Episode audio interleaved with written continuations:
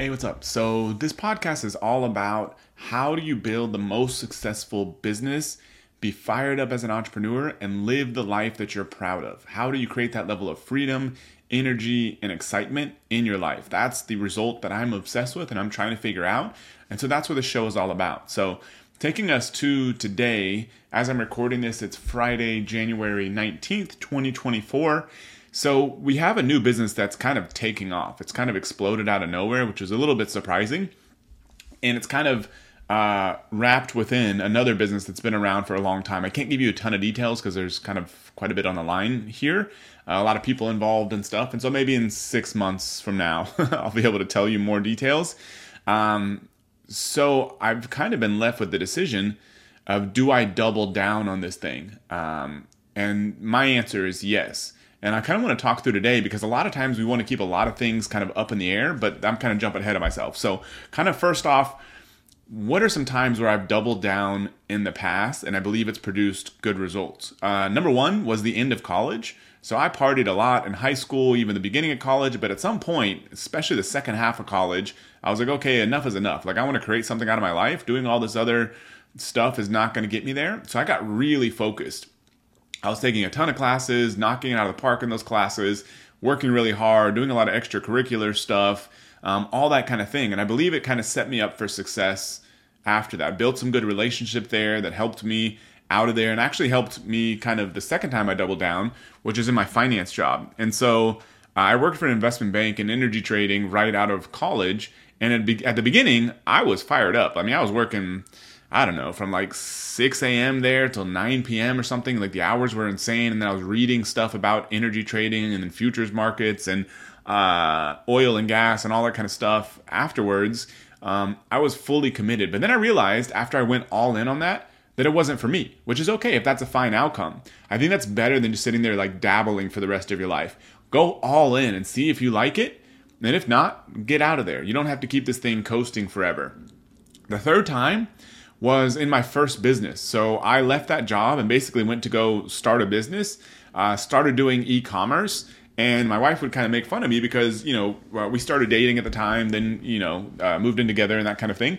Uh, but at the time, she would come to my apartment and probably look like I was like a serial killer or something because I was so focused on my business that my apartment literally had like a couch. I don't think I had a TV. Uh, I had a mattress on the floor. That's what I slept on. I would have like, you know, one sort of bell pepper in my refrigerator. And then I had a bicycle leaning against the wall because at the time I was doing some like endurance stuff, running and cycling and stuff. That was it. That was like my entire apartment. There was nothing. I think I even had like a free little small Star Trek poster sitting on the wall because I was like, I'm not taking any time to decorate this thing.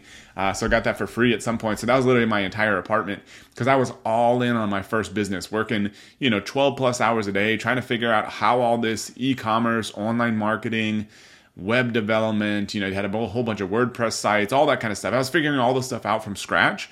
And I believe that really paid off because I put in the effort, a couple years like that and that's what allowed me to kind of build everything else. Uh, second to last one was when we first launched Amazing Selling Machine. So at the time, like we were super early on into crushing it on Amazon, and so that's what Amazing Selling Machine was all about. So that program came out of nowhere, and all of a sudden, like everybody and their mom wanted to promote it, everybody wanted to sign up for it.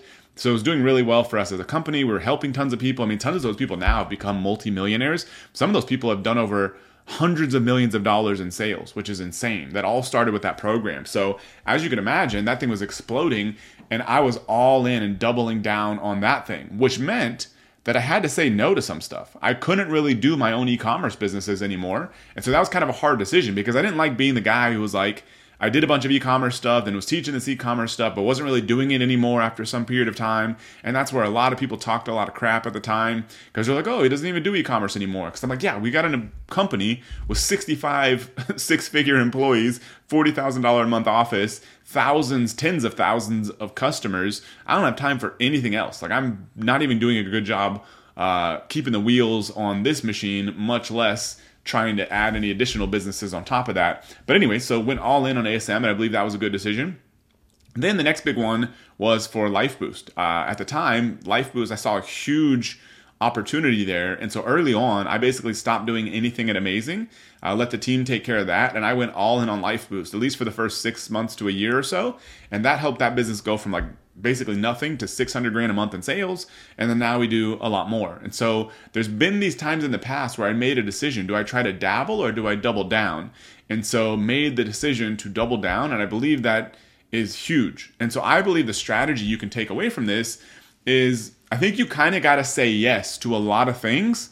So this is kind of like you know warren buffett will say a lot. He's like oh you know um, mediocre successful people they say no some of the time. Super successful people say no to like everything. There's some quote I think like that attributed to him, and his idea is like say no to everything. But I think you can only do that once you've figured out something that's working.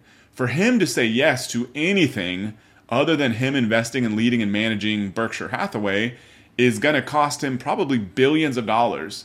Um, so he can't say yes to almost anything else unless it's really going to support either that business or make him feel good and do stuff that he likes to do. And so I think, but if you're not at that point where you don't really know what to double down on, I think you have to say yes to a lot of stuff. And so we've said yes to all kinds of things. And I think the mistake was not saying yes to a lot of things, trying a bunch of stuff out. I think it was once you found something working, not cutting all that stuff out immediately. I think that's what you've got to do. Uh, because I believe kind of like the ideal life is to go from success to success to success. I remember hearing about can't remember who it was. It was like a big rock star that at some point, you know, they were, you know, got to be, I think, late 30s, 40s, that kind of thing was ending. Uh, and they ended up, you know, going back to medical school and become a very successful, like, medical doctor. I think that's a great life. They crushed it at being a rock star, then they crushed it at being a medical doctor. So they had these big sort of successes stacking on one on top of each other. But if that person would have tried to do both of those at the same time, I don't think it would have worked out. And so I think the ideal life is to be like, absolutely crush it at one thing, maybe that's like five years, maybe it's a decade, then you switch to something else if you want to do something else and keep going like that. Whereas what most of us do, and I'm very guilty of this myself, is I try to keep 52 balls up in the air at the same time. I'm trying to push these like 12 things down the field all at once as opposed to just one thing at a time. I think is more ideal. So I think you say yes to a lot of things, find something that's working, then really narrow that list down because I think you can only achieve that kind of success if you focus on a really narrow list of things at a time. Um, I don't believe you can make this happen if you got all these balls up in the air all at the same time. I think you just end up getting nowhere.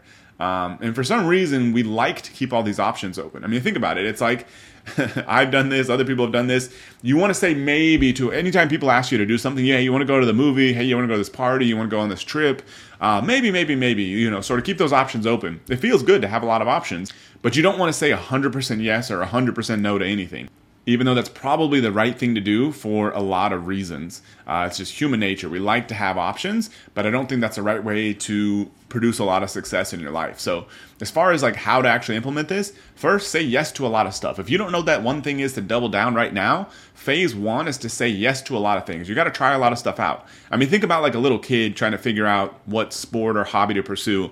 Uh, the kid should try as many of them out as possible. Try football, try basketball, try soccer, try playing chess, try doing science experiments, and see what sticks. See what, for whatever reason, you're naturally interested in, or maybe have some natural inclination or combination of both, then double down on that thing. I think the mistake is trying to force one thing to work when that may not be the best fit. So say yes to a lot of stuff.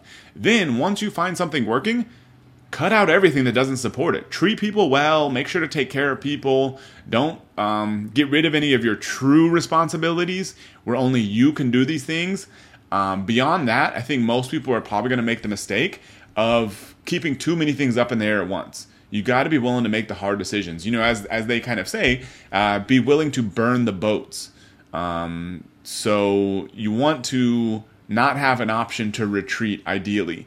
Uh, that's going to make you make the most of that one thing so that if it works out, fantastic. Your life skyrockets. If it doesn't work out, that's also okay because you gave it everything that you've got and you can always try something again different later in the future, but at least you know you went all in on that one thing. So the next thing you go all in on that thing, you do that enough times, eventually you're going to find something that really moves your life forward. So this is kind of what's top of mind for me right now, um, especially as it relates to achieving more success, being happier, more fulfilled.